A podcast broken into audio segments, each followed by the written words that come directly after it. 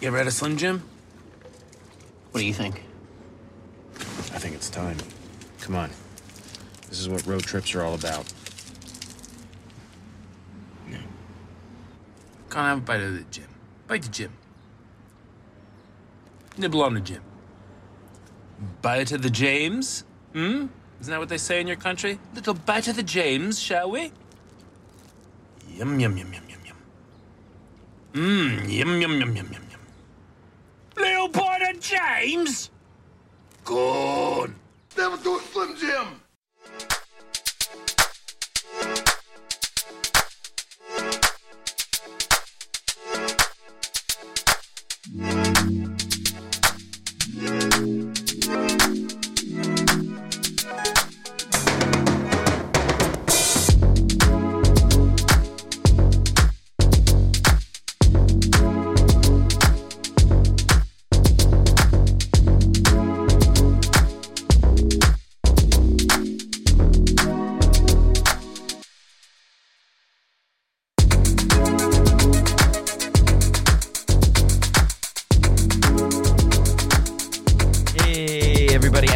To the Cinema Psych Podcast. Podcast where psychology meets film. I'm your host, Dr. Alex Swan, and today we're going to be talking a little bit about caregiving. Today's film is The Fundamentals of Caring, a 2016 Netflix direct film. So, wow, we're coming up on uh, eight years since that movie came out.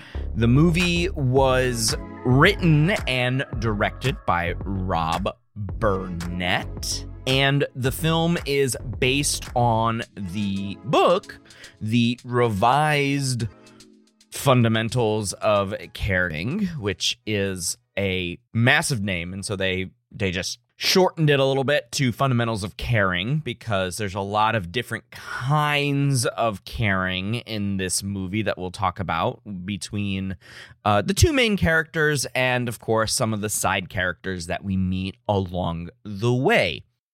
The film stars Paul Rudd as a poorly named character. I gotta say, I it's it's I know people like this exist in real life, and it's it's this is not a commentary on them, but uh, his character's name is Ben Benjamin.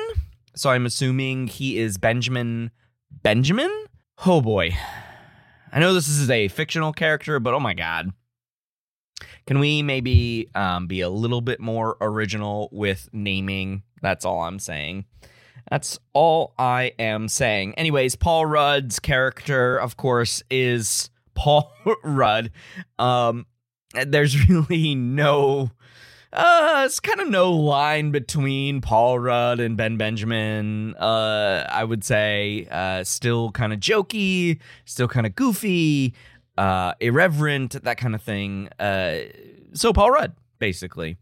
Craig Roberts plays the second lead. He is a younger uh younger man. I think he's like in his late teens, somewhere around there. Uh, an adult, I believe, not an actual child, not not like a teenager, minor, or anything like that in the film. Um, he has muscular dystrophy, mentioned multiple times as Duchenne muscular dystrophy. So I'm assuming that this is a rarer form of muscular dystrophy. Um, his character's name is Trevor. His mother is played by Jennifer Ehle. Her name is Elsa. We'll talk a lot about her in this episode because a lot of Trevor's early characterizations are a product, I believe, of Jennifer Ehle's mother character. Selena Gomez is in the movie. She plays Dot. Her full name is later revealed as Dorothy. Dot, she's a hitchhiker that uh, Ben and Trevor pick up on their road trip. And then, um, well, let's see. We've got uh, a character named Peaches, played by Megan Ferguson. And then uh, Bobby Cannavale, who had previously appeared in Ant Man the previous year in 2015 with Paul Rudd, plays Dot's dad. We meet him toward the end of the movie. Turns out he's been tailing Dot while she's been hitchhiking to make sure that she ends up in the right place. So, and then a few other bit actors here and there. Julia Denton plays Janet, who is Ben Benjamin's uh, soon to be ex wife, and we'll get into uh, why that's soon to be their current, their current, in the movie, they are married until um, at events at the end of the movie. So the movie itself, uh, like I said, Craig Roberts plays Trevor. Trevor has muscular dystrophy, so he is wheelchair bound, and Paul Rudd plays his caregiver, his full time caregiver, while Jennifer Ehle's character, his mother, works um, every day at a bank during the day at a bank. And so Trevor needs care around the clock, has a routine. We'll talk about the routine and everything. Uh, and so we in this episode in, in this episode, we're going to talk about uh, disability, disability perception from both the non-disabled side and the disabled side, and then of course the relationships and the trauma that is um, part of the characterization of Paul Rudd's character. So we're going to get into all of that. Please stay tuned. We've got a great guest host to talk about the disability perspective. So stick around. We'll be jumping right into that.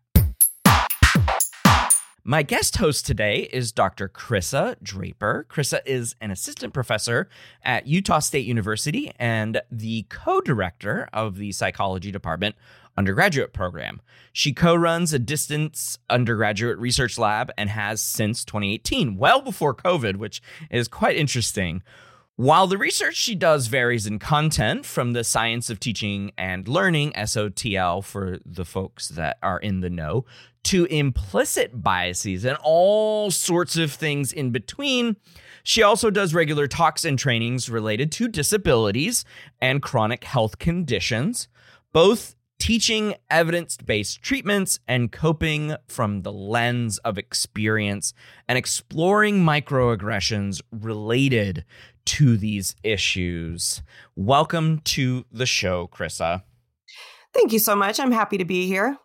How has your spring 2024 semester gotten off to the start? You know, so far so good. It's been a, a whirlwind the past few years for me, as I think it has for just about everybody else. Yeah. But, you know, I'm ready to get going again. well, I'm happy to have you on, and uh, good luck to a good spring 2024 semester. So, before we jump into today's film, uh, The Fundamentals of Caring, I wanted to get your sense, like I do with all of my guests, because uh, I like to blend, of course, teaching and film. I'd like to get your sense on film in general. Like, what do you think about movies? And then mixing movies into your teaching. so I am just obsessed with films. It's that is probably my primary hobby. Um, Awesome. And I'm in Utah, which is like one of the main things I was excited about when moving here was like, wait, do I get to go to Sundance, which I had Ah. managed to do um, every year for for several years. Even through COVID, I got to do like the online viewings and stuff, which obviously I could have done from anywhere, but I didn't know that because it's living in Utah that helps. So, um, so yeah, I get very excited about uh, films from art house to Mhm. just. Everything else. I love using films in my teaching. I often kind of have it um, more often when I'm doing in person, where I can use Yeah. clips and things throughout.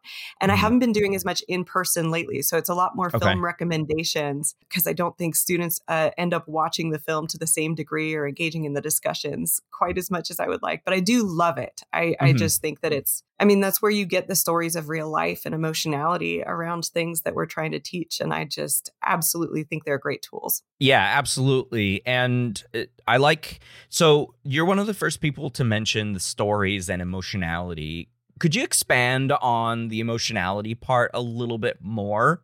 This is for the book that I'm writing, of course. yeah, I mean, I think that I think that to me, the reason that we like films is because it helps us to experience emotions in a safe Mhm. environment. Okay. And I think, you know, we get the same I thing, I think, out of novels or stories in, in all forms, whether it's our friend's story Mhm. or, you know, a family story. But I think that we have this narrative that is so well pruned hmm um, for uh, evoking emotions that it's really like this safe practicing uh, space for emotions that helps us to understand not just our own experience, but the experience of people. And I love that about movies. That's that's so great because yeah, it's the human uh I guess proclivity we'll say to telling stories way back in our, you know, our ancestral history of telling oral stories and then learning how to write and then putting those down in writing and then figuring out films and pictures and things like that and putting them on the screen to use visuals. It takes you back all the way to, you know, cave paintings and all of that and and being able to share experiences and being able to find whether I- know on the show we talk a lot about fictional Hollywood films, of course, and so we're not necessarily talking about real, at least in real life, people, sometimes based on true stories, but we still kind of feel that because they are people presenting it to us. Animation still works, even though they're not real people, right? Because they're anthropomorphized and things like that. So Absolutely. yeah, stories makes it. Uh, stories just makes it, and I think stories, as you're saying, is a great vector, an avenue to talk about psychology. Absolutely. Since psychology is about humans, of course. Right. So, you know, it's the best of all worlds, in my opinion. And I think that's a refrain that you might agree with, and many uh, uh, guests have mentioned in the past on the show. And it's just Absolutely. so fun. It's so fun doing this podcast as we, as I'm, you know, this is the, like the fifth calendar year that I'm doing this show. This is the 75th episode. Uh, and just to ha- see people share those sentiments it's just it's so lovely That's so exciting. Congratulations on your long running podcast, too. That's i fun. appreciate But- that i appreciate that um Yeah. so the sentiment sentimentality aside let's Mhm. jump into our film discussion for today which is the fundamentals of caring so Mhm. we uh we met at act uh, S, Mhm. uh, the Soci- Society for the Teaching of Psychology uh, annual conference on teaching back in October in Portland. Um, we we went and had dinner at one of their famous restaurants, and um, I, you got one of their like flamin' mo's or whatever. I, I, forgot what it was did. Called. Spanish coffee. Yeah. There you go, Spanish coffee. Yep. um, and how was the Spanish coffee? Oh, it was a delight. Uh, dinner and a show in so many ways. Yeah, that was very fun that they make they make the Spanish coffee in front of front of the table. That was great. So we were talking about uh, you joining the the podcast then, and um, then we we had some email correspondence after that. And you're a big horror fan, right? I am. Yeah. Yes. So I'm a less of a horror fan, as I've mentioned on the uh, the show very frequently. So I asked for some other uh, some other suggestions, and you had suggested Fundamentals of Caring. And uh, this is a Netflix, so this is a Netflix production. It'll always be on Netflix. So if you're a Netflix subscriber, you can always catch this. It's not too long. It's like just over an hour and a half. So very tight, very tight film. Definitely recommend watching this if you want some uh some sad cries, some happy cries, uh some feel goods, you know, that kind of thing. It's it's a Mhm. it's a really good story fundamentals of caring and in the beginning of the movie the main character goes to a 6 week course to learn and to be a certified caregiver um, with a company that employs full-time in-house caregivers so, Chris, I wanted to ask you what brought this particular choice up in our discussions. And once we settled on it, what could you tell us about broadly uh, your thoughts on the film? Yeah, so I think that this film in particular is so great at teaching all of these lessons that are just cornerstones in, in psychology teaching. Um, so I think it's great at teaching issues related to DEI generally, and more specifically okay. to a group that is just so often forgotten in discussions of DEI, which is people with disabilities and chronic health conditions. Mm-hmm. And that's a group that I happen to be a part of, which is kind okay. of why I noticed we're missing. Yeah. so, um, yeah, the two kind of main messages that I think are apparent through this film that are so useful is first that like any diverse group is made up of individuals and is mm-hmm. not a monolith and right. that's true of all sorts of DEI discussions, but it's this people first discussion, um, you know, that I think is really highlighted in the film of it, one character saying, you know, I could be a jerk with or without the wheelchair mm-hmm. or something similar to that. And I think that's just so telling of like, yeah, this is, there's people in here, mm-hmm. not just disableds in here.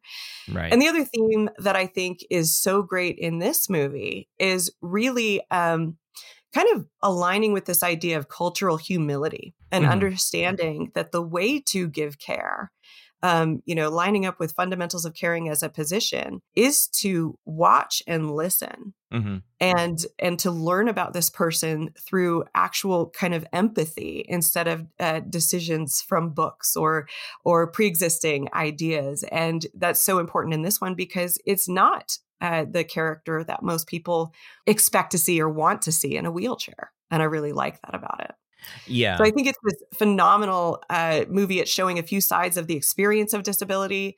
Perhaps most importantly, it just gives representation to a group that mm-hmm. really isn't represented that much. And I feel like this movie is kind of like the almost like the Will and Grace was to representation in LGBTQIA circles. Okay. Where it's like, yeah. it doesn't, it's like an intro, right? Yeah. It's like a, an introductory level of like, hey, we're just starting somewhere. So now we're going to make it all about this instead of saying, hey, there's just a person in a wheelchair having a life and we're thinking mm-hmm. of emotions about something else. But for now, it's great because it's it's all about like what it means to be in this relationship uh, with somebody with a disability and to give care in that way and i love that yeah and i i, I want to jump on some of the points that you you mentioned there so there are there are fictional Hollywood films out there that feature characters in wheelchairs that that that feature disabled characters again out of wheelchairs and with other disabilities like Elephant Man for example right? If you want to talk about classic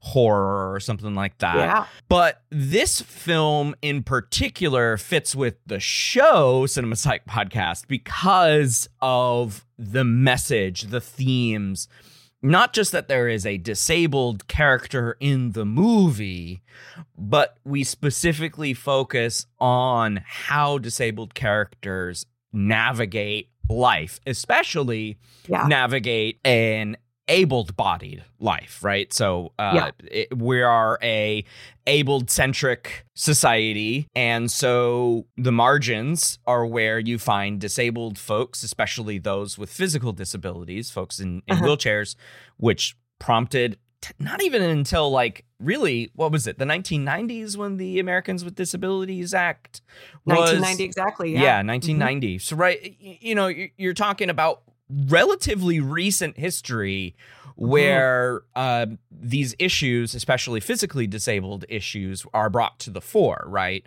Um, having ramps, elevators, these things right. like that to allow um, people from the margins to actually participate fully in uh, society. And so, um, what I want to jump off from there before we get into the specific features of the main character, Trevor, who is wheelchair bound, you mentioned that you were a, a member of the disability community. Would you like to uh, share with the audience what your experience is and and how you have um, managed that in your sure. life? Absolutely. Yeah. So I was in my third year of my PhD program when I was hit by and dragged under a pickup truck. Oh my goodness. Which I don't recommend if ever you have the occasion to mm. um, try that out. Don't do it. Oh, good. Uh, but it was, I kind of had my, I broke my left side basically. Okay. And then everything healed except um, my foot didn't. And then it got worse. Okay. And so after about six months, I was diagnosed with a, um, it's an autoimmune disorder. It's mm-hmm. honestly the most fascinating disorder, I think. It's um, an autoimmune disorder of the nerves. Okay. So it's basically my brain telling me on repeat that my foot is like freshly broken. And so it sends all the resources as though it's broken. So Mhm. it's like changes in bone structure, changes in skin, changes in sweating, all these things that I didn't even like know Mhm. the body's cared about for healing, right? And then, of course, the main symptom is it's sending the pain that says keep this area safe because it's freshly broken.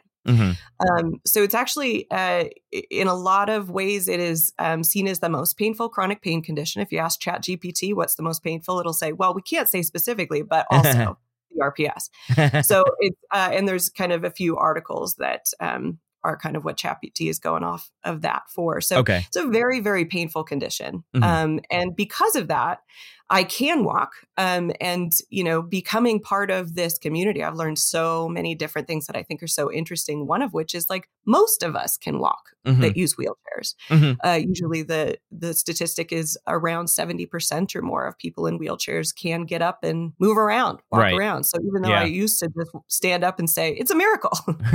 um, over time, it's like, Especially nope, to a new group of people. Oh my God. right yeah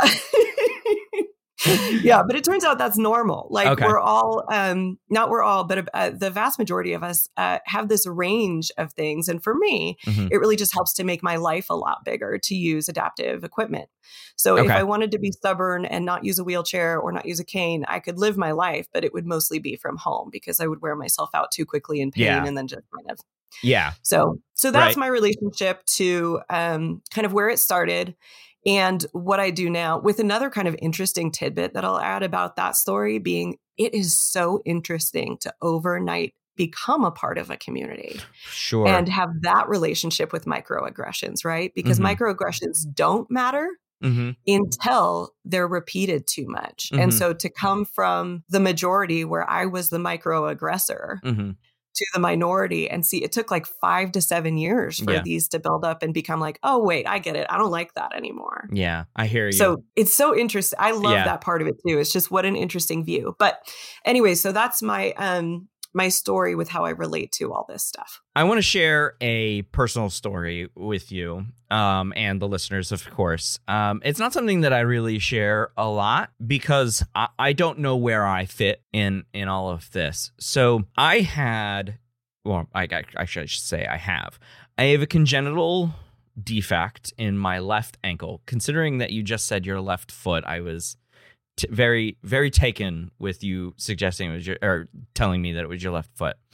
My Mhm. left ankle got the wrong in- set of instructions in my genes uh, uh-huh. when I was developing, and it's called a sub-talar coalition. It, it just means that my ankle bones did not develop correctly, and they started fusing together. So when I was twelve, I got um, I got surgery to Uh-huh. quote unquote correct this disorder. Basically, they they uh, the orthopedic surgeon cut out a a piece of my bone and then took some fatty tissue from my Achilles area and shoved it in between those two bones and they're like, "Yep, ah, he's 12, he's not going to have any more problems with this." Fast forward to oh, and the reason why I ended up getting surgery is because um my ankle would lock up, uh, especially sitting cross-legged.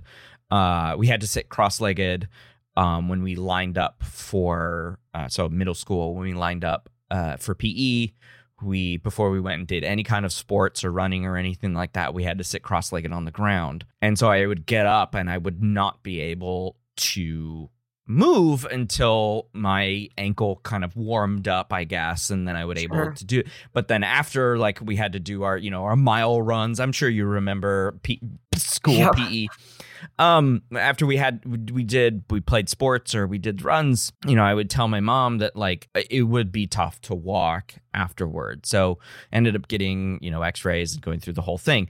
Fast forward to my recovery and having to do ankle exercises to get my ankle. I do not have full range of motion. I never did have full range of motion. Yeah i was probably a a, a bit of a dumb teenager and not doing uh, not adhering to my physical therapy regimen. I did not see a physical physical therapist. I had to do these at home. So right, so it was base basically my responsibility to do my Yeah. own physical therapy exercises. And um, you know, I, I, I ultimately, it's hard to say whether or not it was my fault or you know just my body's fault. But fast forward to when I was six, uh, like. Uh, 18 or whatever, I went back to that same orthopedic group and I was like, listen, it hurts every time I I walk for an extended period of time. And they're like, okay, here, wear some orthotics. Orthotics didn't really help. Yeah. Um, fast forward to grad school, I had really good insurance, so I'm like, I should probably get this checked out. And so I got X-rays, um, and they're like, well, you know, the the fatty tissue isn't really there anymore. Yeah. Um, and really, physical therapy is the only thing that is gonna help you. So I went and did some physical therapy, and they told me how to, you know, do these exercises, hip exercises, ankle exercises, all sorts of exercises to strengthen from the hip, basically the hip all the way down to Sure. relieve pressure on my ankle. And none of it really helped. The only thing that I would tell you that really feels good is when the opposite side tendons are hit with ultrasound, uh, an ultrasound um, like uh, thing. Uh, Because it, it it like releases the tension in them. Yeah. It's really strange, but it's the only thing that feels good. And I am concerned I don't have a prognosis. Uh, I am concerned that um, eventually it's going to be a cane if I'm Yeah. walking, but I don't want to say it may be a wheelchair because I think that's a little possibly too out to, too far out to the future. So psychologically, because I can walk, does hurt sometimes. Like if I were to get up right now, it's going to be stiff and it's going to be painful to walk until I like really flex it out. Sure. But because I can walk, but have this what I would call an invisible issue, right? Yeah. You wouldn't know it unless you saw me limping. And a limp could Right. be any reason. You- You'd be limping for any reason. Oh, he sprained his ankle. Well, that's going to heal eventually, right? So, one of the things that I've been struggling with with my identity has been where do I consider myself? Yep. Eh, do I consider myself part of the disabled community? Does that take away as, you know, as part of very all of the other major identity groups, right? I'm a I'm white, I'm a man, I'm straight, and and I I come from relative privilege and I have a position of privilege Mhm. um, as a as a college professor. Where do I sit in that? So that's something that I've been. I'm not. I'm not asking you to to to um, like you know place me there. I'm just sharing that. Um, I think if you don't have a, at least from my perspective, if you don't have a visible disability, right? You're you're not in a wheelchair. Um, you're not walking with a cane. You don't have a handicap placard in your car or on your license plate or whatever. Where does one fit in that identity Yeah. in that identity space? And that's something that I've been grappling with for the better part of a decade. Yeah. So, I mean, eh, you can. I, I, I, I, I, I would like to hear what you have to say about this. Yeah. As someone who said just uh, a few minutes ago, it's wild how you go one day not being a member of the disabled community and one day being a member of or considering yourself a member of Yeah. the disabled community. So uh, I'd like to hear your thoughts. Again, I, I, I'm not asking for like a uh, you should do this or you should do that, but I am Sure. curious. Yeah. You might not be asking for it, but you're going to get it because here's the thing. I think that that is the most common experience. Mhm. So, like, I go to movies to understand the human condition and I go to research, but I also go to stand up comedy. Like, I think stand up comedy is this great source of like the only way that it hits is if it's relatable. Yeah. So you can understand so much more just by what they're saying. You're like, there's a whole like set of individuals who get this. And there are three or four disabled comedians that I follow, Mhm. all of whom have said what you just said. Yeah. I have said what you just said. okay. I've seen people in um, shows about disability say what you just said. Mhm. And so I've come to have this theory about like disability identity Mhm. um, that needs to be studied. So if anybody's looking for a research idea, I got one for you. I think that where we fit in this is really um, very similar to like the mixed race issue where people kind of Okay. don't know where they fit because it's very it's really a very small minority of people with disabilities who are the ones that we think of and say well I don't want to take away from their their rights I don't want to take away from their identity but I think it's kind of like the word disability is really doing an injustice to Sure. everyone I think I agree. because it's too big it, it's a problem in language and so I think people with disabilities is almost um, like I think it's bigger but most similar to like the concept of like BIPOC Mhm. Where it's not as though this the um somebody who is black is having a similar situation in the United States as somebody who is Asian hmm um, but they're kind of both covered by this overall thing let Yeah. alone somebody who's mixed race on uh, you know half white and half any of those things. So i think it's like it all counts in this way of like does it affect your ability to interact with the world hmm the way that other people do? Hmm and and i think that the vast majority of people with disabilities would kind of have this shyness or shudder about like well i don't really count Yeah, I, I I wonder if there is a uh, uh, a shame associated with it. I've I've considered that being an an emotion that is Mhm. possible for Sure. my for my experience. Right, being ashamed Yeah. that I am disabled, and and this is me being absolutely raw here. So I apologize to anyone listening if if if you take my my use of shame in the wrong way. I'm speaking only for myself. yeah So, right. So, is it a bad thing to be Right. a a disabled person, right? Or Yeah. does it uh or on the on the same uh, side of the token, does it offer me a special kind of of of victimhood or something like that, right? And, Uh-huh. and that's an inelegant way of saying um there's an injust an inherent injustice somewhere in there. Um Right. so that that's that's all that that again, like I said, I've been, been grappling with this i with this identity crisis so to speak for the the better part of a decade i would say Yeah, yeah, I can imagine. Yeah, and I think um, you know, one other thing that I think is so interesting is you know, like I think there's a lot of emotions that can go with that. And so that progression um from when I was 26 years old, um kind of gaining this lifelong disability and and or this lifelong chronic illness that I didn't really identify as a disability right away right is like I think there was a lot of shame. I think there was a lot of like um grief, a lot it's Mm, just so mhm. many emotional like all the big emotions, so much fear, so much everything. Mhm. And I think it's really just a bizarre thing that as I've aged into this just being kind of a comfortable background part of who I am, Mhm. it's not all that interesting in a lot of ways. It's the only ways I think all that interesting is because it's rare and not a lot of people that I know can share that, Yeah. that experience. Other than that, nobody cares. And so I start to see these things that used to be there and I don't understand them anymore, including I only in the last probably two years started to become aware of this idea that there is a disability pride month, Oh. the month of July. And so the idea Wow, that once okay. you get kind of habituated to this identity and, and what it means and who you are, it's not something that's just like a loss. Mhm. It's something that gives too. Okay. And Yeah. even though I'm in pain all the time, and you know, that's not great, what it has done for me Yeah. to develop my other parts of my identity are, are I wouldn't have been able to do. Like people with disabilities on the whole are the most exceptional problem solvers. And it's come out of necessity. Yeah. But man, is it cool. Like I got you beat, guarantee. You know what I mean? It's like this cool thing that I will take that. I like it. Yeah. I like that about me. And this adaptability because it's kind of like, you know, you're put into the flames, figure it out or burn. Uh-huh. And so you figure it out. And now there's this resilience that I get to have that other people don't have access to.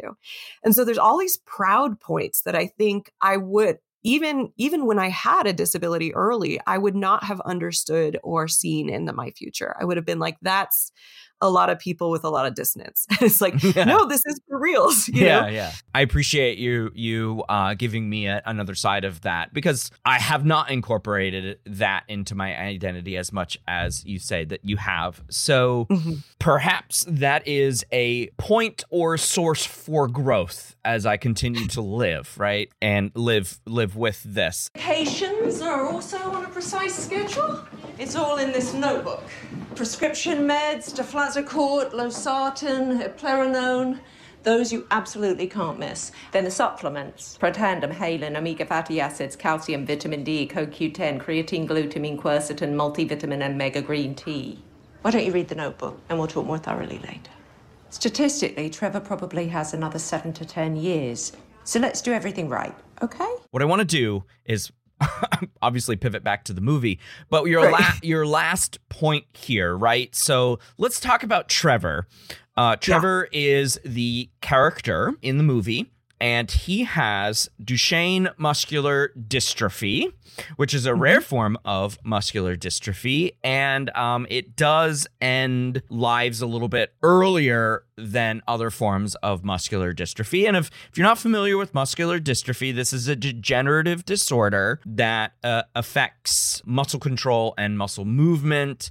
Uh, and so people with muscular dystrophy end up being wheelchair bound and require uh, massive amounts of, as, of assistance as they get older and the disorder gets worse and worse right? So it's uh, so it's degenerative it's progressive. So as somebody gets older it gets worse. And so trevor i think i don't remember what they said his age was at the start of the movie when when ben first meets him but he turns 21 at the end of the movie uh, because that is stated in the uh, sort of epilogue narration. So i would imagine he's like 19 or 20 somewhere, sounds somewhere good. around there. And so he has been living with this for a long time. They say uh, a number of times in the movie that he was diagnosed at age three. Um, and that is when his father leaves the picture, which we'll talk about in the second segment, all of the daddy issues everyone has in the movie. But I want to specifically talk, Crissa, about Trevor's experiences that we learn prior to the film setting and then during the film. So, can you speak broadly about um, Trevor's experiences? Sure. I think the experiences that I find useful to display on film, um, that I think it's kind of exciting to me that people get to experience, are a lot of um, kind of microaggressions. Okay. And and there's a couple that are my favorite. Okay. One is Before um, before you jump into the microaggressions in the movie, could you define what a microaggression, a micro insult, uh, absolutely uh, micro assault, those kinds of things to the listeners? Yeah, that's a great point. So, a microaggression is something um I don't you know I'm I'm not com- I don't usually use like the the real definition Okay. um but I think a way to understand them well is that it is a statement or a behavior that by definition does not matter Okay. unless it's repeated too much. Okay. It's not offensive, it's not hurtful, otherwise it would be macro, right? Sure, So it's yeah. the repetition. It's like the dripping of a drip of water into the same spot Yeah. that makes the spot sore. Yeah. I also so I a, a fusion uh, animation that I've used uh, in the past. It's like a mosquito bite, Mhm. Uh, but um, over time it could be lots and lots and lots and lots and lots of mosquito bites. Right?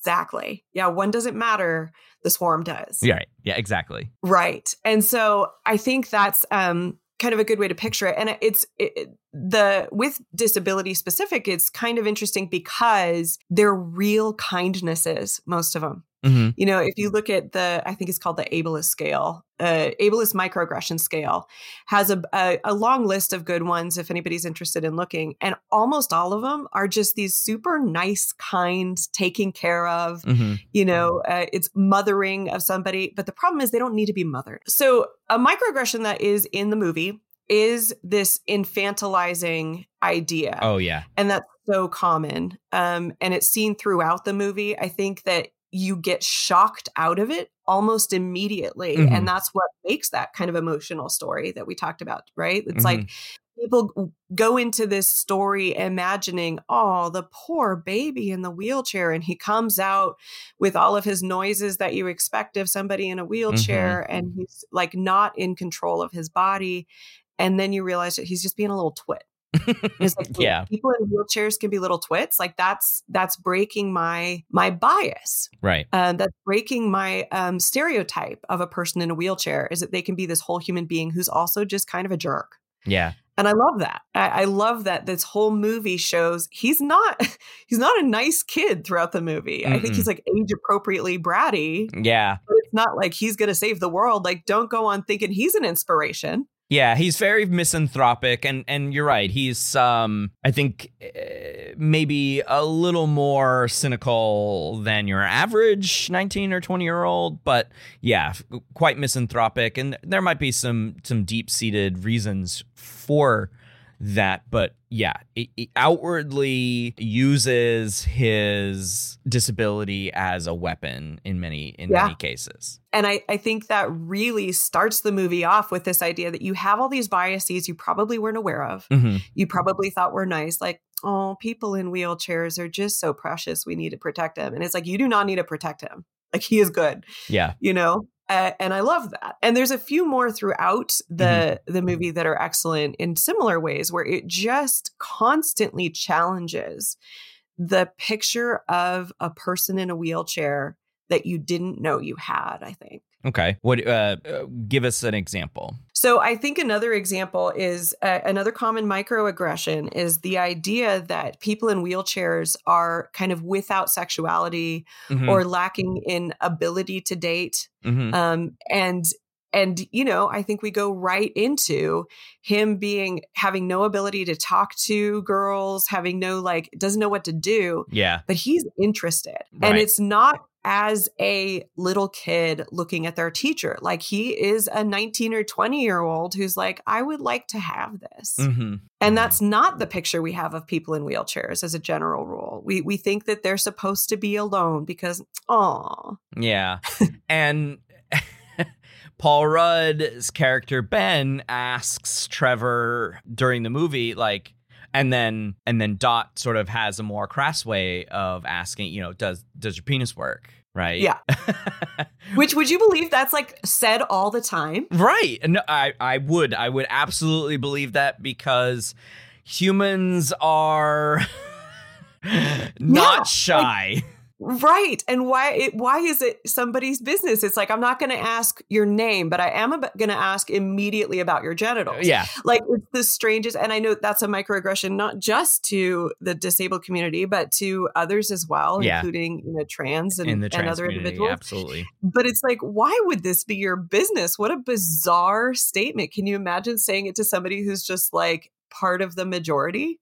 Yes. And I think uh, t- to the to your broader point about relationships and and um, the perceived asexuality, especially of of people who are wheelchair bound and who have um, uh, muscle and control based disorders, right? Right. That the pity extends so it's pity right um, and it it ex- this asexuality extends to the idea like um, a pretty girl, in this case Dot, would only uh, go on a date because of pity, right? Not right. about gen- genuine liking or anything like that. And I think the movie yep. does a really good job of showing Trevor's struggle, right? Because he's not uh-huh. the most uh, smooth guy. Right. But Dot's curiosity and their date in the middle of the film doesn't end with sex or anything like that.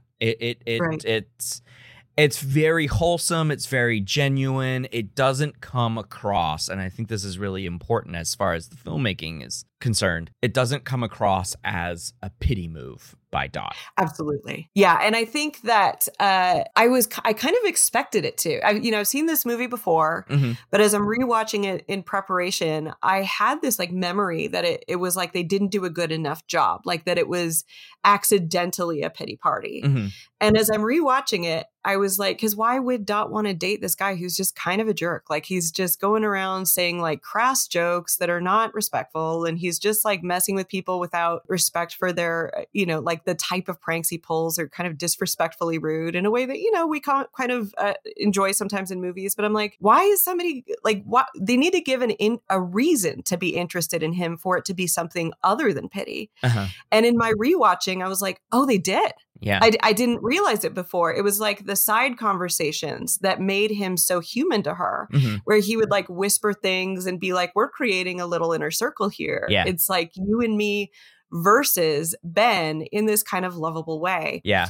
And uh, and I think that was a really important thing to add. You're absolutely right. And the icing on the cake that took the pity part away from from from my uh, viewing of it was when he was asking her out on the date and he basically logicked her into it Yeah. basically it was like she's like i only date assholes or i only go for assholes and he's like well i am an asshole but i'm also not an asshole which Mhm. is surreptitiously asshole-ish Right. Because you want me to be an asshole. because So you want me to be an am I that I'm asshole. So nice? yeah, yeah, yeah, right, and it's just like the many layers is like a asshole onion, and he like I, I think he Put that on a like uh, right, yeah, he affectionately gets his point across that he has genuine feelings for her, Yeah. and she recognizes that, and so a- at that point, to me, it doesn't reflect pity it reflects oh this guy has genuine feelings for me Eh, why not Yeah. Yeah, Whatever. exactly. we'll give it a shot Yeah, which I think is is so like important too to see that it's it's very common for people to comment on my relationships in public in this way that's also kind of just known that happens to other people where it's like how sweet of this person to take care of you. uh-huh right And it's like they must be so good. And I'm like, okay, yeah, I'm I'm not needing a whole lot of care. right and if i if i look at the differences of like it's not that i carry nothing right i need care in the same way that my partner does yeah like you know he's got baggage too Mhm. it's not in his foot but we've all got it Yeah. and all of us need care and some days my days are going to be hard and it's predictable that they'll be hard in this way instead Mhm. of like some other way and so it's just this interesting idea that people see it as just like a, a one way space because i think because it's rare Mhm. and because it so often is associated with kind of end of life. You know you see these huge numbers about disability that it's one out of six people. It's like i don't know people like me. Mhm. so where is where is everybody? Right. Right? And it's because it's so uh, end of life specific Yeah. that it comes up so often and then it is more likely to have like this care responsibility yeah um, just as it is in fundamentals of caring but you can see he doesn't need care other than physically either right, Right. like he's good yeah he's he's got his thing going Peaches is already asleep. You guys want to get something to eat? You know, um, do you guys mind maybe just going by yourselves? Uh, I'm pretty beat. I think there's a place across the street.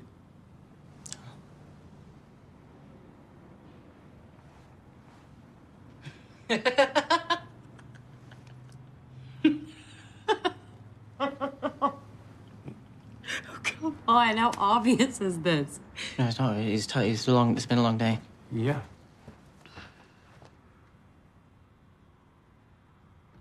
Are you asking me on a date?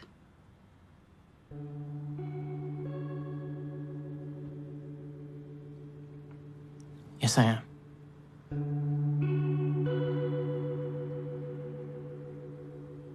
Pick me up next door when you're ready.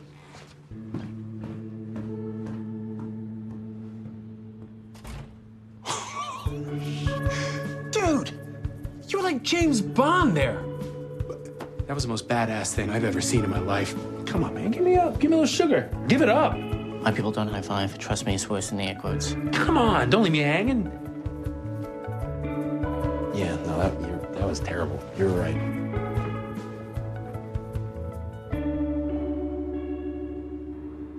Handsome and cool, Ben. You got it?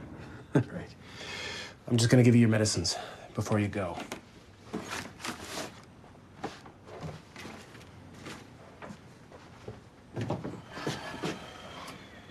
What? Nothing. What do you mean nothing? What is it?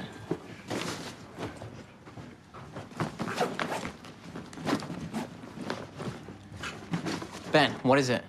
Nothing. Uh. Oh, shit. What? Uh... Shit. Ben, what the fuck? What is it? I think I left your medicines in the other hotel. with the uh, CPAP machine. They were all together. Oh, fuck. You fucking kidding me? That's not a face cream, okay? I need that shit to live. No, I know, I know, I know, I know. It's um, uh, shit. You know, no. Oh, you- fuck. Listen, it's fine. It's fine. All right. I'm gonna call a 24-hour pharmacy, and I'm no, gonna. in Pudding USA, they're not gonna have shit. Oh. I knew one of your spells would kill me. No, it's not. Oh shit! Oh, shit! Shit! Shit! Shit! I'm sorry. Look, I'm really sorry. All right. I don't know what happened. I know what happened. You're an idiot. You're a fucking idiot. I'm not. I'm not. All right. I'm not an idiot. I'm hilarious. Oh, man, Janam. Are you kidding me? This is when you decide to play the prank? When I'm about to go on my first date? I, it just it seemed funnier that way. We'll bring this up in the next segment about why Ben thinks that the thing going needs some change, of course. But in the first part of the movie where we are building the relationship between Trevor and Ben, we do kind of see the the necess- the necessity for Trevor's care because Yeah.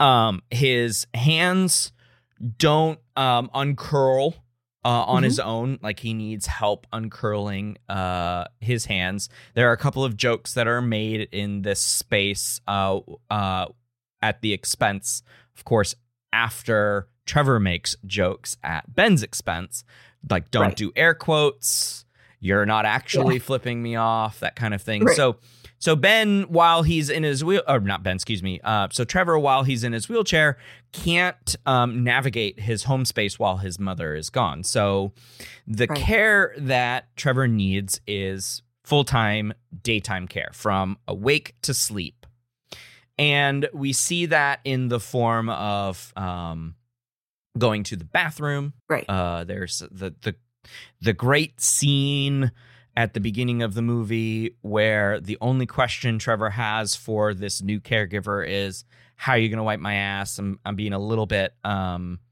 uh less graphic than they do in the movie and he says uh, Ben says um I'll wipe your ass until there's no poop left. Right. Uh, the the S word, of course, is used in in in that case, and you see at that moment that these two are going to match each other's energy. Yeah. and, and I think it's great. And then you get the rundown from the from the the mother. So, uh, Oh, Mom. what is mom's role in this film as one of the caregivers and just in general? Yeah, mom's role is the same role that moms play, I think, to a significant number of individuals with disabilities. I think um, because, you know, like I said, the uh, microaggressions towards people with disabilities, if you look through that ableist microaggression scale, Mhm. you could just kind of count out like which of these are just like moms on steroids or even just regular momming. And again, it's that difference between the one mosquito bite and the swarm. Uh huh. Um, and so I think it's very, very common uh, in the experiences that I've heard about, that I've seen in movies, that I've seen in comedy, that I've seen in all these places where the families are really big um, issues in infantilizing and in making sure that this person is kept delicate Mhm. and safe when in fact that's not really how what's helpful Sure. that's not really what is um, wanted or needed uh, because i think that was i think parts of it were really unrealistic in the caregiving that was actually needed by paul rudd but it's entirely possible that they were needed because of mom Mhm. and what i mean by that is like when again you're thrown into the fire you figure it out or you burn Mhm. and in his case, it's like, tell me he doesn't have a bidet. Like we have, we've got this one solved. Um, there's there's ones that he can press with minor button use, Mhm. and it's not as though people with disabilities would ever not know that. Like we figure it out. Yeah, you yeah. figure it out. And so the the issue is um, obviously there's one of cost it is very expensive to be disabled so sure there's a lot of people who have this similar issues to him that like might still need care with that. Um, but there's even travel bidets and things like that. Like it's it, we're, we got this one. So the only thing that would really be blocking in that situation is kind of mom. Yeah. If if that were really kind of not part of the story, which I think honestly it was just a storytelling feature more than like a reality. Yeah. Uh, but you know, I think that mom uh, does end up blocking so much of his life when he's she says he's never been more than an hour away, and you can see like the implicit drama on the screen is really about like she's made sure he has never been more than an hour away Right. because Yep. she's got this fear of what could happen to him that he doesn't seem to share to the same extent. hmm He does show fear, but honestly, I think that's because of the story that was told to him by her through her his whole life. Like Yeah. you can't do this. You have to wonder if his anxiety is not not inherent to his mental to to, to his brain chemistry, but rather a product of the amount of infantilizing his mother has uh, Absolutely. added to his life because he's been he he was diagnosed at 3, right? And let's assume normal pruning happens in his brain around 5 or whatever, so he doesn't remember the early years of his diagnosis, but he does have vivid memories from you know 5 probably uh, around the time that he had to be get had to get into a wheelchair and just never being that far away from home, only going to the park once a week. Right. And and this constant story of like you can't something could go wrong. Yeah.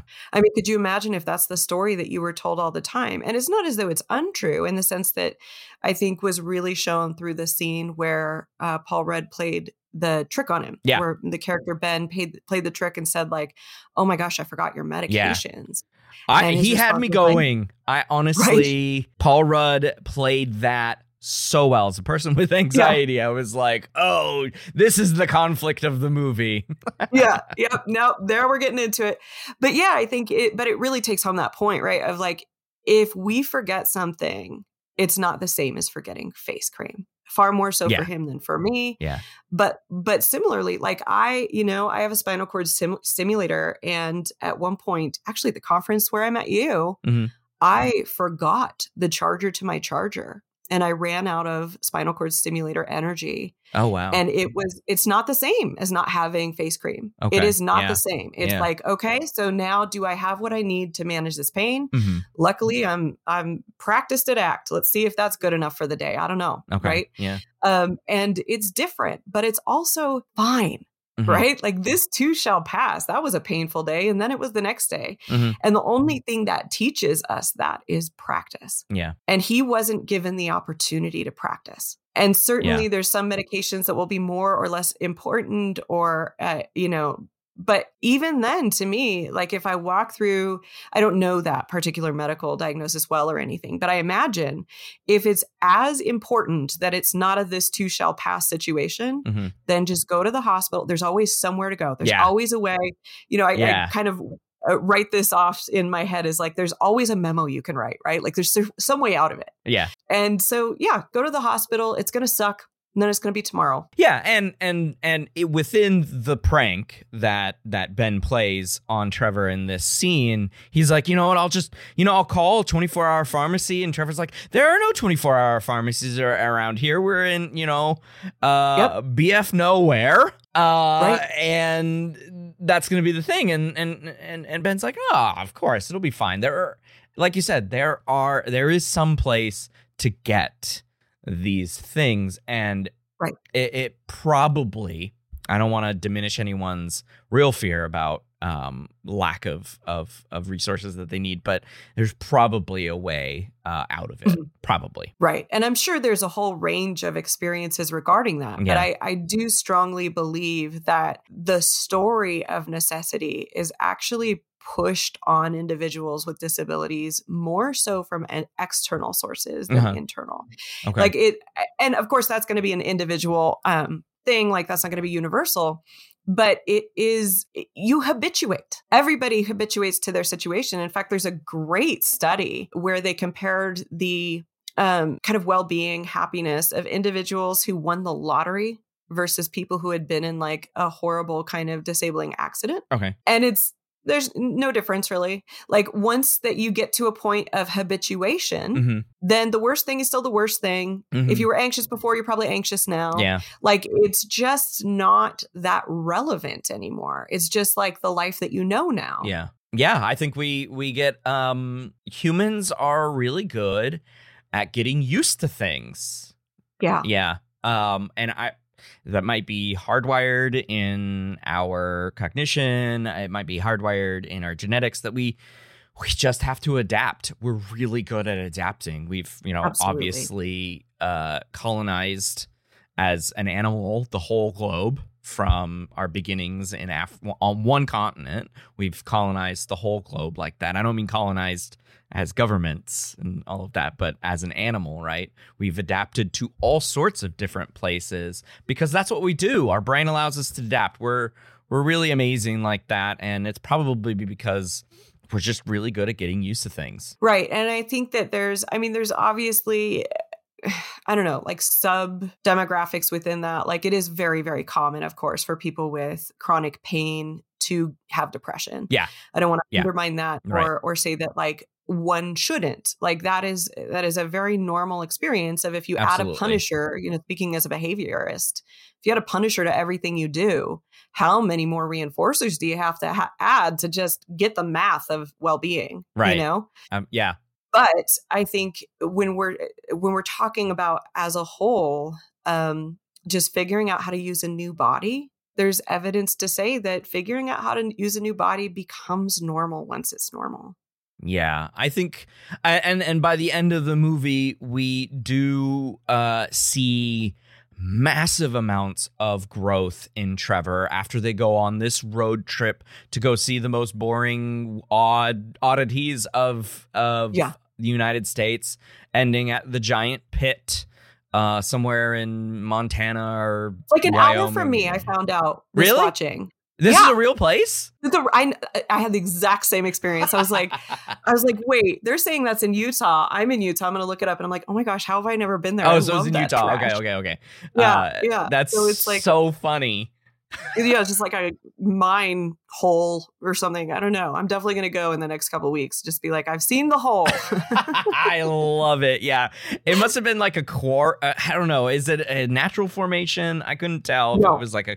it's from mining or something. mining well, maybe it was natural and expanded upon or something, but it's a mining like thing. Gotcha. Okay, that is quite intriguing. The one last thing before we get to the break, Crissa, is uh, I wanted to ask you about the uh, cow scene and Yeah. specifically the Americans with Disability Act. Uh, and honestly, this is like the only scene where the idea of the Americans with Disability Act, the ADA, is Uh-huh. brought into the plot. There's really no other mentions elsewhere about disability access. Can you talk to us about this scene and sort of um, what Paul Rudd's character Ben does? Yeah. So, uh, you know, in the scene, we have Trevor is so excited to see this stupid, like, giant cow, which I would be too. Like, I'm obsessed with that whole subplot of like what he wants to see. And so he goes in and with with his like his relative level of excitement that he ever displays, Mm-hmm. and then they just say no. Uh, Um, you, it's it's on the second floor, so it's not for you. Let us give you this consolation prize of like Yeah. a postcard. Right. And his response to that, I think, is striking because he just says, Yep, okay, let's go. Mm-hmm. And that is the response uh, that is typical, is the response Sure. that is expected.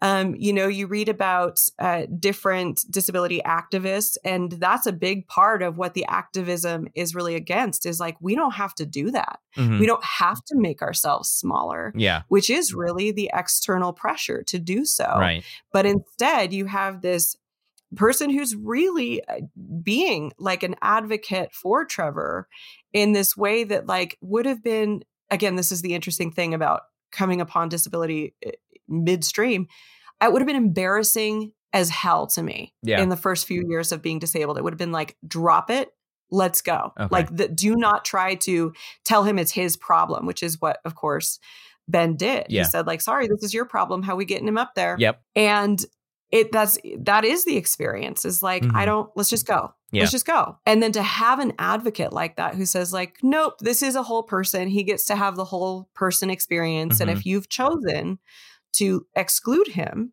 then what are we going to do now? Like, yeah. how are we going to not exclude him anymore? That was an active choice that you made from being thoughtless to put him on the second floor.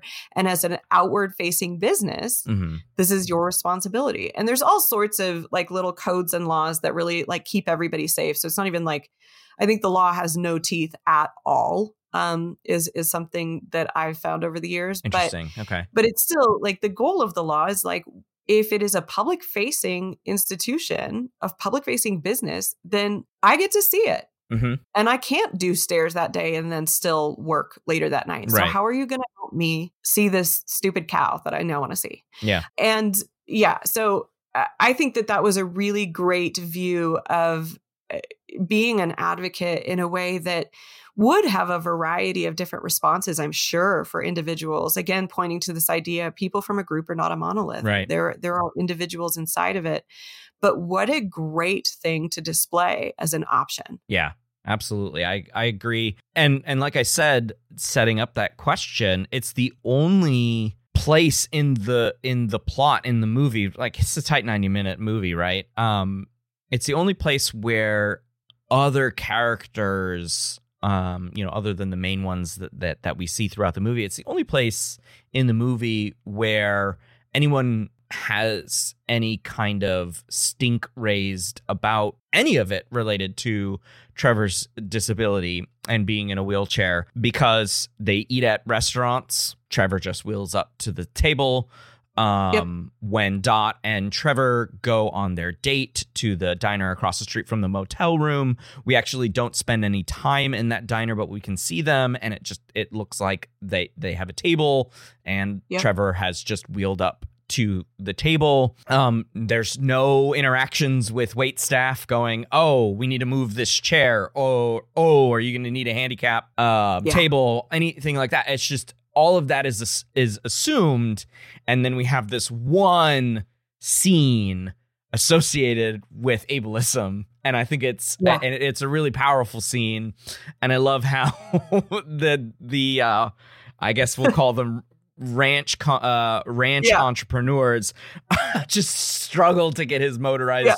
wheelchair up and down the stairs it's great it's really fun And the editing on that was so good. It Just a was. quick It was cut of- amazing. Of, struggle. Yeah. and the relative quickness that they spend up on the second floor right they just stare at the the cow's eyes some Right. great some great uh close-ups going back and forth between the cow's eyes and the the two men's eyes and um and they're like ah, are you done yep i'm done and then they have Yeah, like what are you gonna do for that long with a giant cow? You're just gonna be like, I will spend the day, you know, gazing upon him. Like it's just like, yeah, it's gonna be a five minute visit, and he gets to do it. Yeah. and I love that. I don't know about you, but I was thinking that this cow was alive. And I was Yes. like, second floor, why do they have an alive cow on the second floor? This doesn't make any sense. And then it was a stuffed cow. Yeah. Yeah, I had the same, and I was, but I was still like, why did they put something that heavy on second? Like, this is, I mean, I, I guess I don't know, understand taxidermy. Maybe it's light then. I don't know. But Who either way, knows? it's just like what a dumb, like it's it's thoughtless in so many ways, and seems really not great with feasibility. yeah, exactly. All right, so we are going to take a quick break. After the break, uh, we are going to talk about Ben's characterization. Why does he want to be a caregiver, a full time caregiver to a disabled uh, teenager, young adult, whoever they are? So stay tuned for that conversation.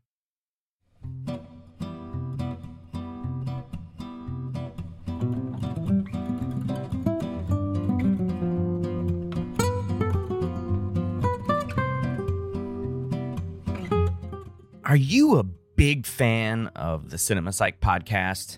A connoisseur of the compelling stories and intriguing insights that we have on this show? Well, show your love in style with our premium podcast merchandise.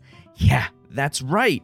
I've updated the podcast store from ultra comfy hoodies, perfect for cozy podcast binges, to sleek coffee mugs that add a dash of personality to your morning routine, our merchandise store has it all. I've added so many new products, and it's designed to withstand countless listening marathons. There are a lot of episodes. I think you'll love them. But wait, there is more. Every week, there is a new promotion, turning up the volume on value. So keep an eye out for our exciting special promotions. Every other week, 15% off. In between, sometimes there's a special 25% off day. And then sometimes there's free shipping. It's the perfect way to score your Cinema Psych podcast merch for less. I'm excited to have expanded the merchandise offerings, but I'm really excited to say that new designs are coming up.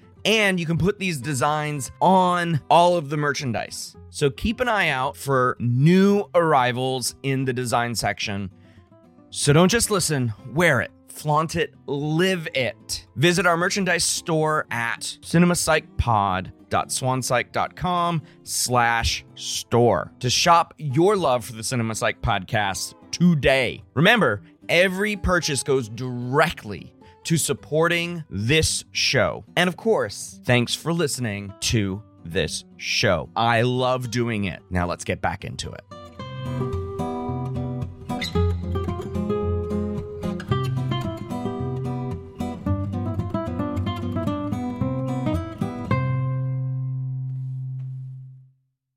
And we are back with Dr. Crissa Draper talking the 2016 film The Fundamentals of Caring with Paul Rudd.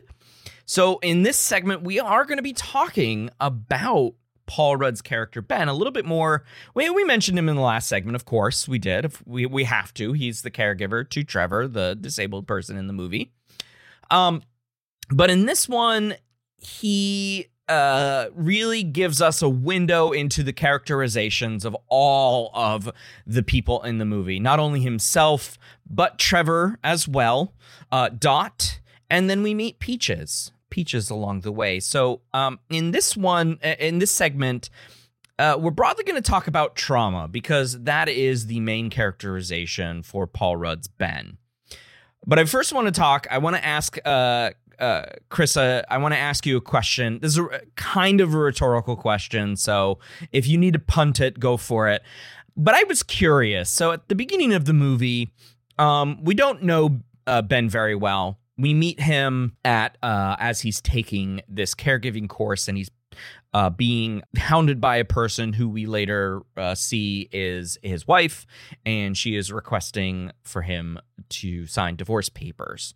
But he's taking this caregiving course, and he says when he meets uh, Jennifer Ehle's, mother of uh, Trevor's character, that he took a six week course. My question for you, Ah. Crissa, is and I put this in our notes, our notes document. Is six weeks a long enough course for adequate training in full time caregiving? That's a great question. And I think that it's, I think that caregiving means so many different things. I know it does. And I think that one of the themes to me about the care that this character needed was like, there's really very little that needed to be trained instead of just chatting with Trevor, hmm asking Trevor what he needs. Yeah. I mean, there's certainly, he needs to understand how to do a hold appropriately, that it's not going to drop him. He Yeah. needs to understand how to, like, what um,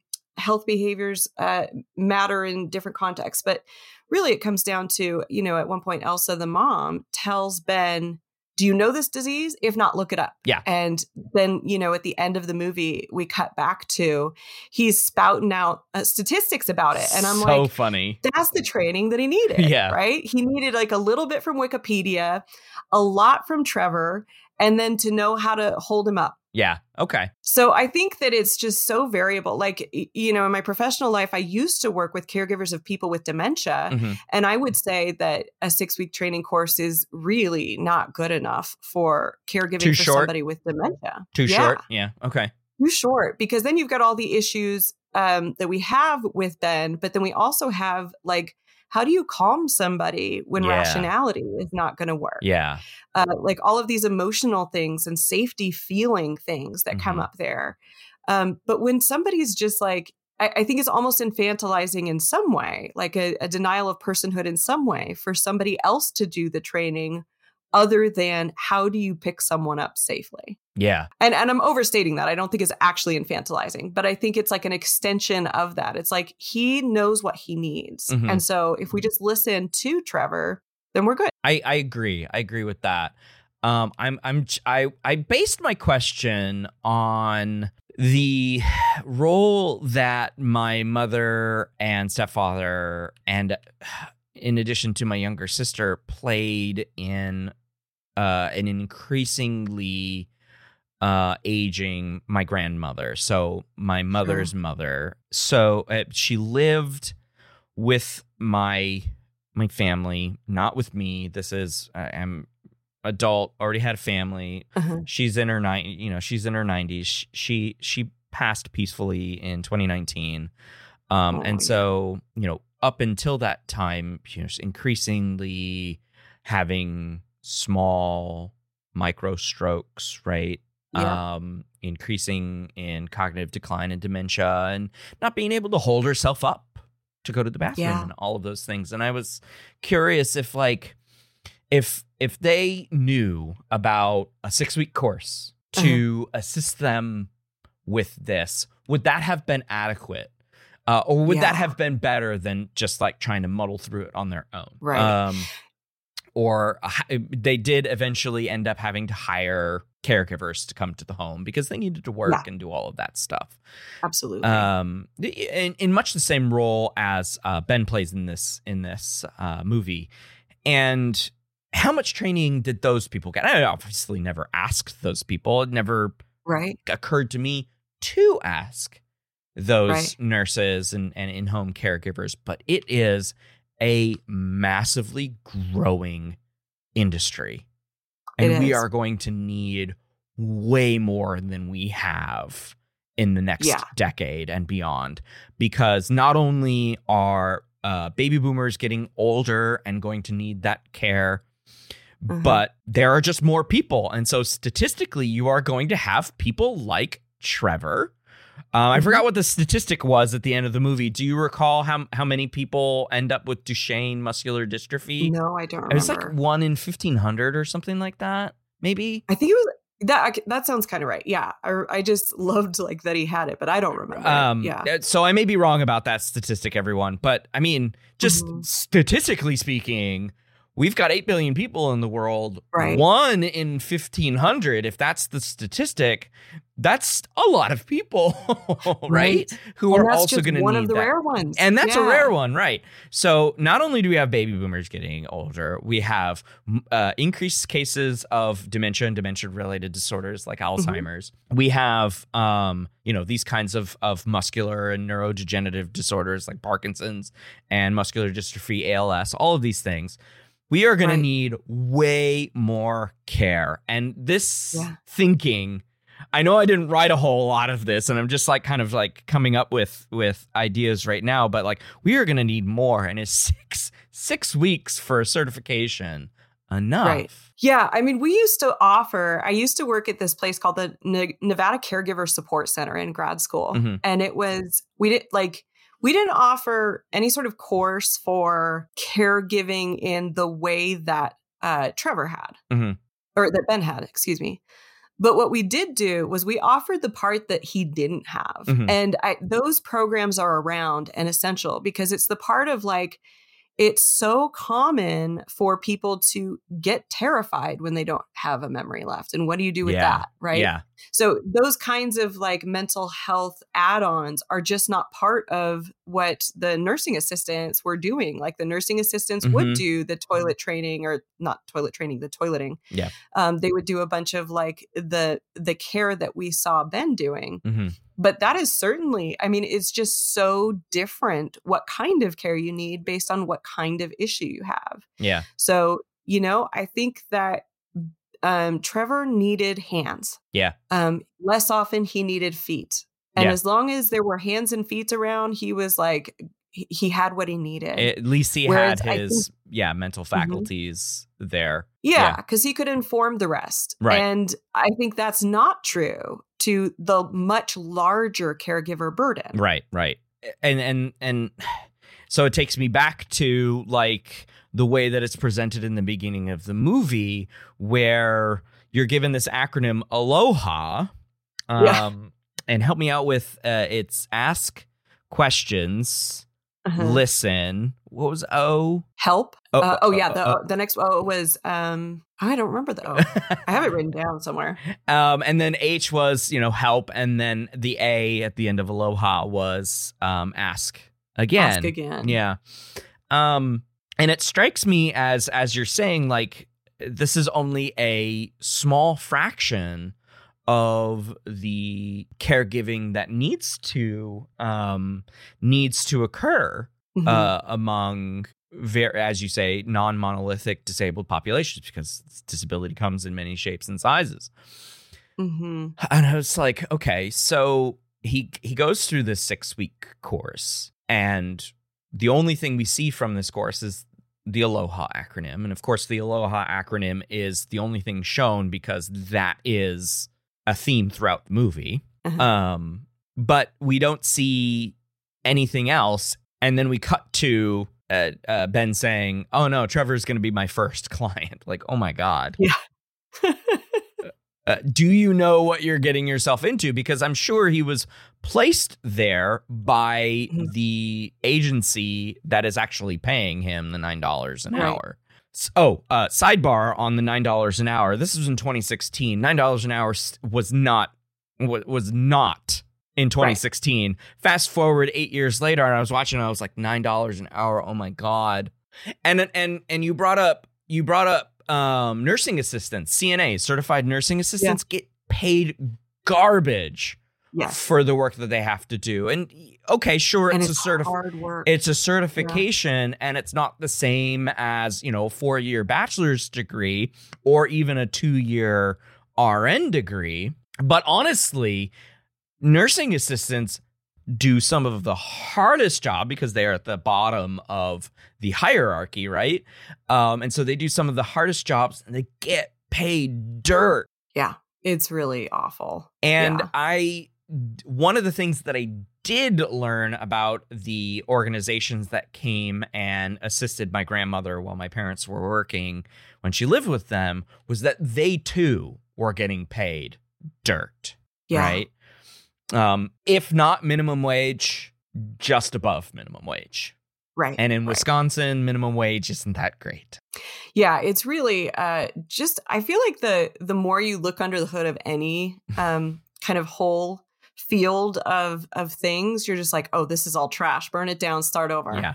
And I think that like the CNAs of the medical field, I mean there's plenty to burn down in the medical field, Right, but yeah. certainly CNAs are part of it. Yeah. It's, it is um the disproportionate amount of work done by people at the bottom who are not making living wages. They're Mhm. not getting what they're worth is just absolutely awful. Yeah, my sister, my younger sister, she's 11 years younger than me, and her first foray uh, into life post high school was um, she want she, her goal is to uh, her current goal is to be a teacher, but work in special ed um, because one of her best friends growing up had Down uh, had down has Down syndrome, excuse me, and so she wanted to work with intellectual and Down syndrome dis- Sure. disabled folks, and so her first foray into life post high school was CNA, and she worked at a home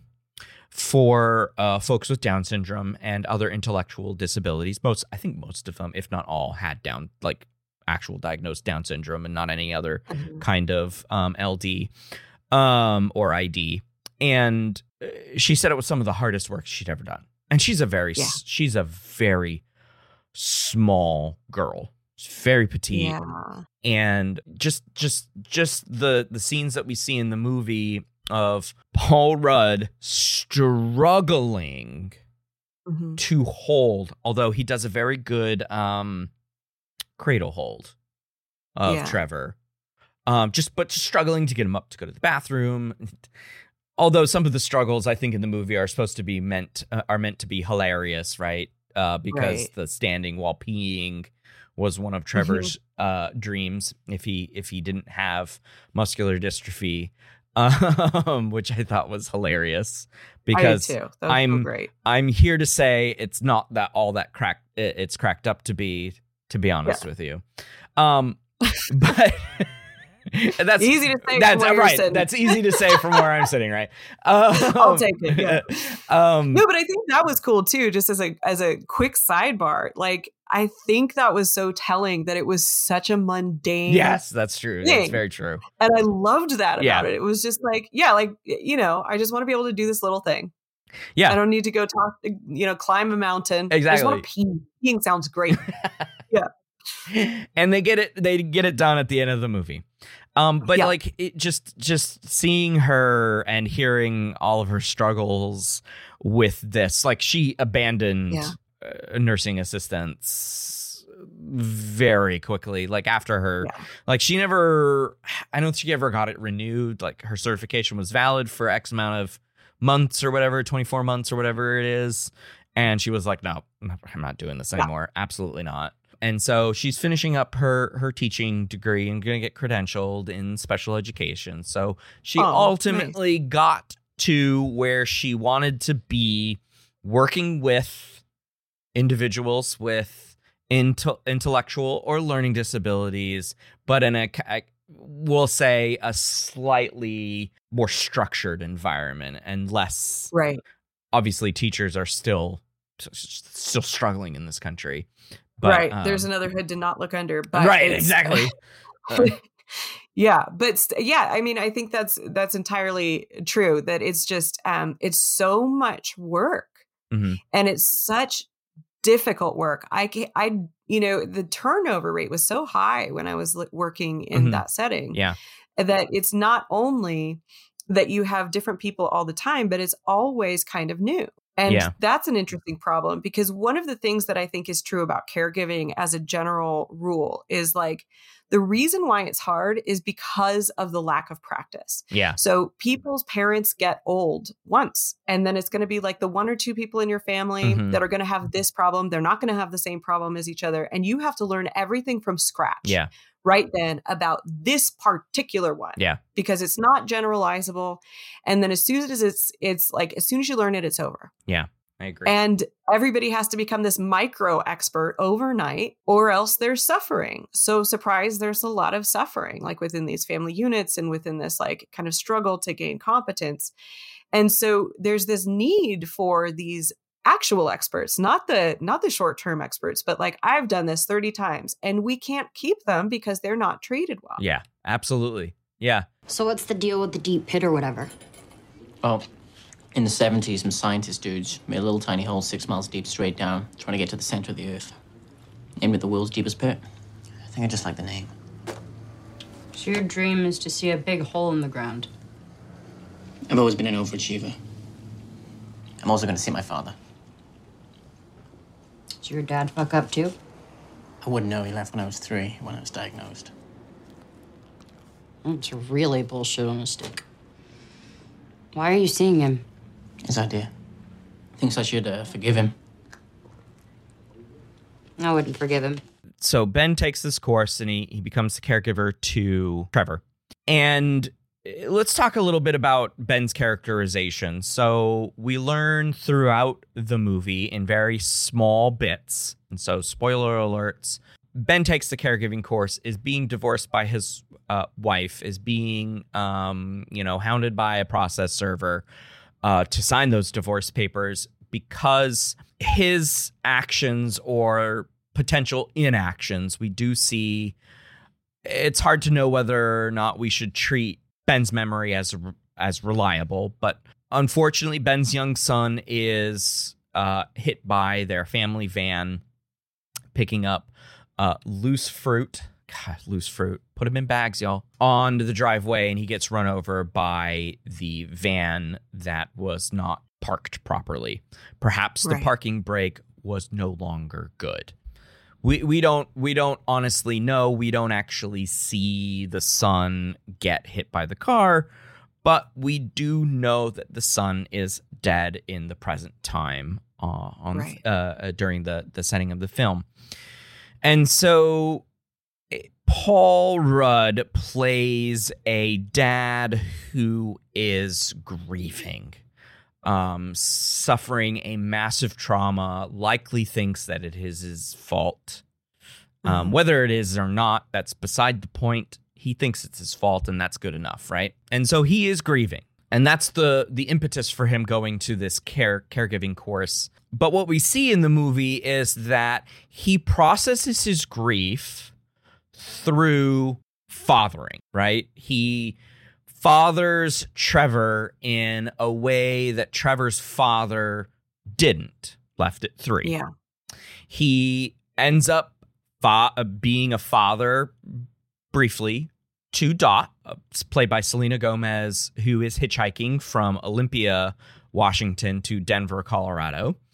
Um, and then ultimately acts as a surrogate father of Peaches, who has to emergency deliver a baby at the bottom of the giant pit. Uh, and so Paul uh, Ben's char- uh, Ben's characterization is somebody in need of purpose, and he explains Yeah. that purpose, I think, in a very important quote to Peaches, um, while Trevor and Dot are uh, at dinner. What's it like being a parent? Every corny thing you've ever heard about having a kid is completely and utterly true. It's the only reason we're here. He is a grieving father. His purpose, Right. according to him, is no longer active. Absolutely. That was such a heartbreaking. Yes. Yeah.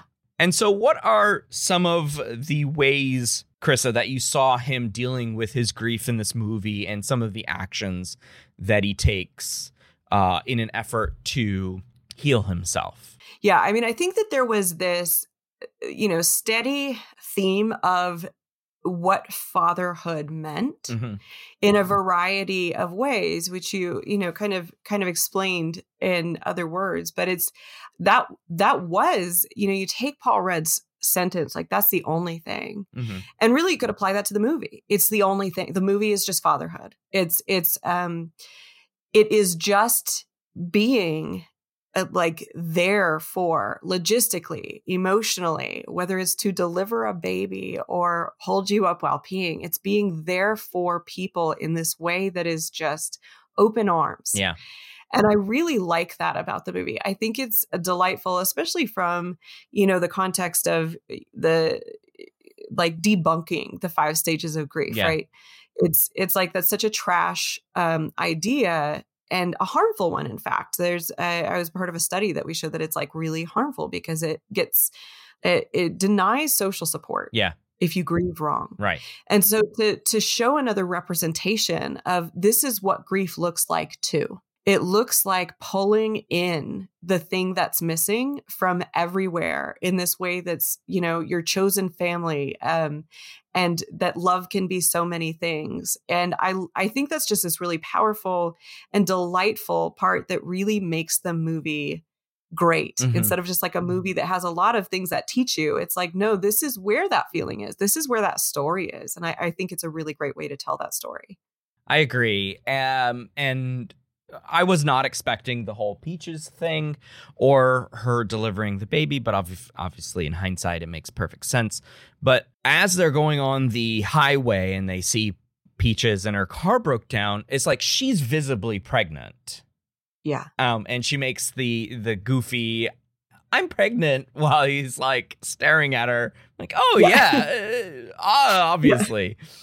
And so I think while he is uh, so the the movie is fundamentals of caring and not caregiving, of course, because caring goes beyond actually providing support or providing help in physical ways or even emotional ways to be honest with you because Yeah. caring can be this abstract kind of thing sending a like a gif or a or a, a, a meme or a, a reel or a tiktok or whatever to your i was i was thinking about you here's right? Here's Mm-hmm. something i'm showing uh that i care right? That i care about you and that i think about you and all of that stuff.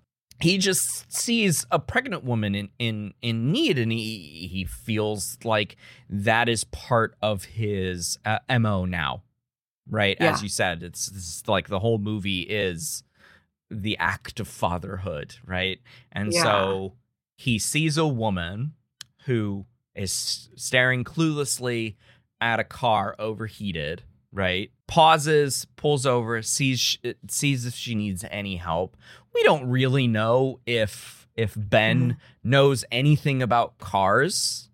We have Yeah. no idea. And he's just he pulls over because who else is gonna pull over? If not me then who kind of sentimentality. Yeah. but i think also with that is uh, there's this you know kind of poignant idea that the person who needs the most care in the movie is not trevor right it's peaches so all of the training that he did for um becoming a caregiver um all of the idea of like oh this poor little hero in the chair mm-hmm. he was not the one in need of anything other than eh, help with hands, help with toileting, right? It was Peaches needed help. Mm-hmm. She needed care. And it's this like great equalizing scene to me where it's everybody ha- everybody needs help. Yeah. And what that looks like is different and having a caregiver, having a father figure, having somebody who cares in the way that a father does in this like kind of unlimited way Mm-hmm. is that's the fundamental of caring right it's Yeah. it's like that's the thing is it's for everyone and everyone will need it Mm-hmm. it's not different for somebody just because they're in a wheelchair and then you see that uh, very uh, similar parallels uh, um, uh, to Peaches with with Dot, who's not pregnant, but doesn't have a mother anymore. Her mother is dead, and she's trying to get to the last place that her mother said to go, right to to see your dreams fulfilled and that kind of stuff, Denver. Um, because her dad is a bit of a a bit of a mess, and she says this at the end. You know, he's he's a big mess, but he's my mess and I think Ben sees that. Uh, ben sees her hitchhiking is like this is this is a potentially a bad situation. I know I'm a a, a caring person. I got a six week certificate to show, um, and I want to help. And then he eventually like morphs into this father figure for her too, and even has a conversation with her real father. And it's just like, you know, what are you doing, man? Can you know? Yeah. What's going on? Like, what? How can we? How can we make this better? And I think that was really powerful too, because then it puts the fathering of Trevor into the fullest focus, right? So we have these two side characters that needed fathers, and then we Uh-huh. have this main character who is so disillusioned by the idea of having a father because his father pieced out at three Right. to show him what fatherhood actually looks like in the form of a friend, of course, right? I'm not actually suggesting that Ben is like, I, I, you know, I want to be your father, Trevor. They have this row in the uh, parking lot of his actual father, of Trevor's actual father's dealership. Like, I'm not here to be your son. I'm not here to replace your son. And and Ben's like, I, never wanted you to be a replacement for Right. my son. But the subtext of them two them them arguing at each other is like, oh, actually, we needed the exact thing that we're saying we Yeah. didn't need. right we both needed this so desperately from this big hole in our lives and and it's like i love that it it gets to the idea of how implicit our needs can be Mhm. um where it's obvious to everybody but that character that that is exactly what they need and that's exactly what they're doing Yeah. You're the kid with the cool sneakers. Yeah, So what's wrong with you? I have uh, Duchenne muscular dystrophy. Shit, that sounds bad. Can they fix it? No, not yet. That fucking blows. Yeah. Does it hurt? No. I mean, kind of. Does it affect your brains? No. Does your penis work? You want, you want a menu? Can we get a, a menu? What would you like? You want a sandwich? You want some eggs, maybe? The waffles are really good, right, Trev? Yeah. Yeah, the waffles are good, or yeah, your penis works.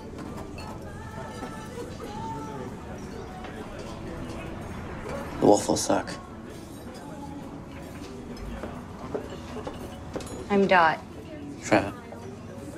Two perverts got room for one more? So I want to end our chat today, Crissa, with asking you what your favorite joke, and I specifically want to uh, ask inappropriate joke you thought was the funniest, and then I'll tell you mine. Yeah. Yeah, I mean, I think I really liked I liked the the joke where Trevor was trying to flip off Ben and his fingers were not cooperating well enough and then you know Ben just kind of laughed at it, scoffed it off like you can't flip me off. Don't try to do that again. And I love that for so many reasons it, and and you know I'll just kind of end on this idea that like that is inclusion Mm-hmm. make fun of us. You know what I mean? Like there's several comedians too that talk about that that it's like you are leaving people out for safety that's not for them, it's for you. Yeah. And I think that his, you know, Ben's ability to make fun of Trevor really was one of the things that showed that they were comfortable with each other. And I don't think he's as much of an outsider as people expect that to be. I think that's part of inclusion is treating people with disabilities just like you treat people in all the other ways. So that was my favorite. What was yours? So my favorite ends the movie. Uh, it's the, the epilogue narration of of what Yeah. happens after the the road trip, and you're um and so Ben uh says to Trevor that he was a a writer and and ended up uh, retiring, and the retirement was because he lost his son. But he, he looks like he's gonna grab uh pick up some some writing again, and he starts writing uh, a little blurb about his time as caretaker to Trevor.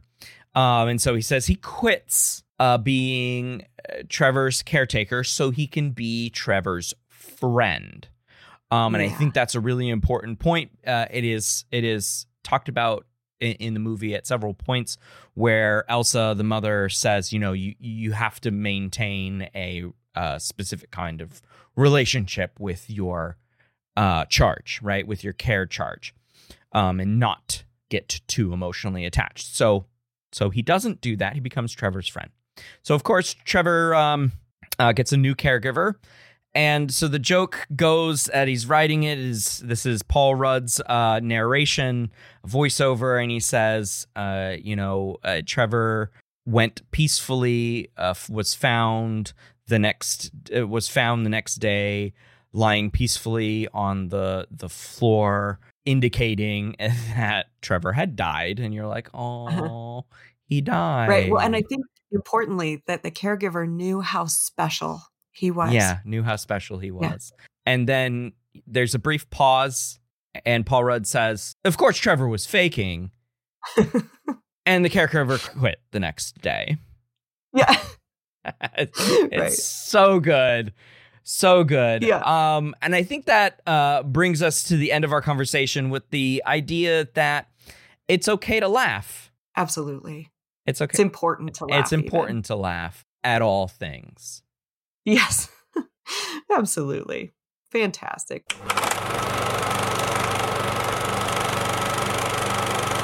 So I want to thank Dr. Crissa Draper for joining me to discuss fundamentals of caring. And so before we say goodbye, Crissa, is there anything that you would like to plug where folks can find more about your work, what you do at Utah State? Um, I don't have anything in particular to plug, but I do have some information about me at Utah State University and the distance undergraduate uh, lab that I run and some things like that. So just, I guess, the directory. I will. too interesting. I will go ahead and direct that. Uh, direct that. I will go ahead and post that in the show notes so people can just click on that link and find you right away. Uh, so I want to thank you again for joining me, Crissa. This is fun. Yeah, thanks so much for having me. That was a fun conversation. I sure appreciate it. And that's going to do it for this episode. Uh, until the next one, thanks for listening.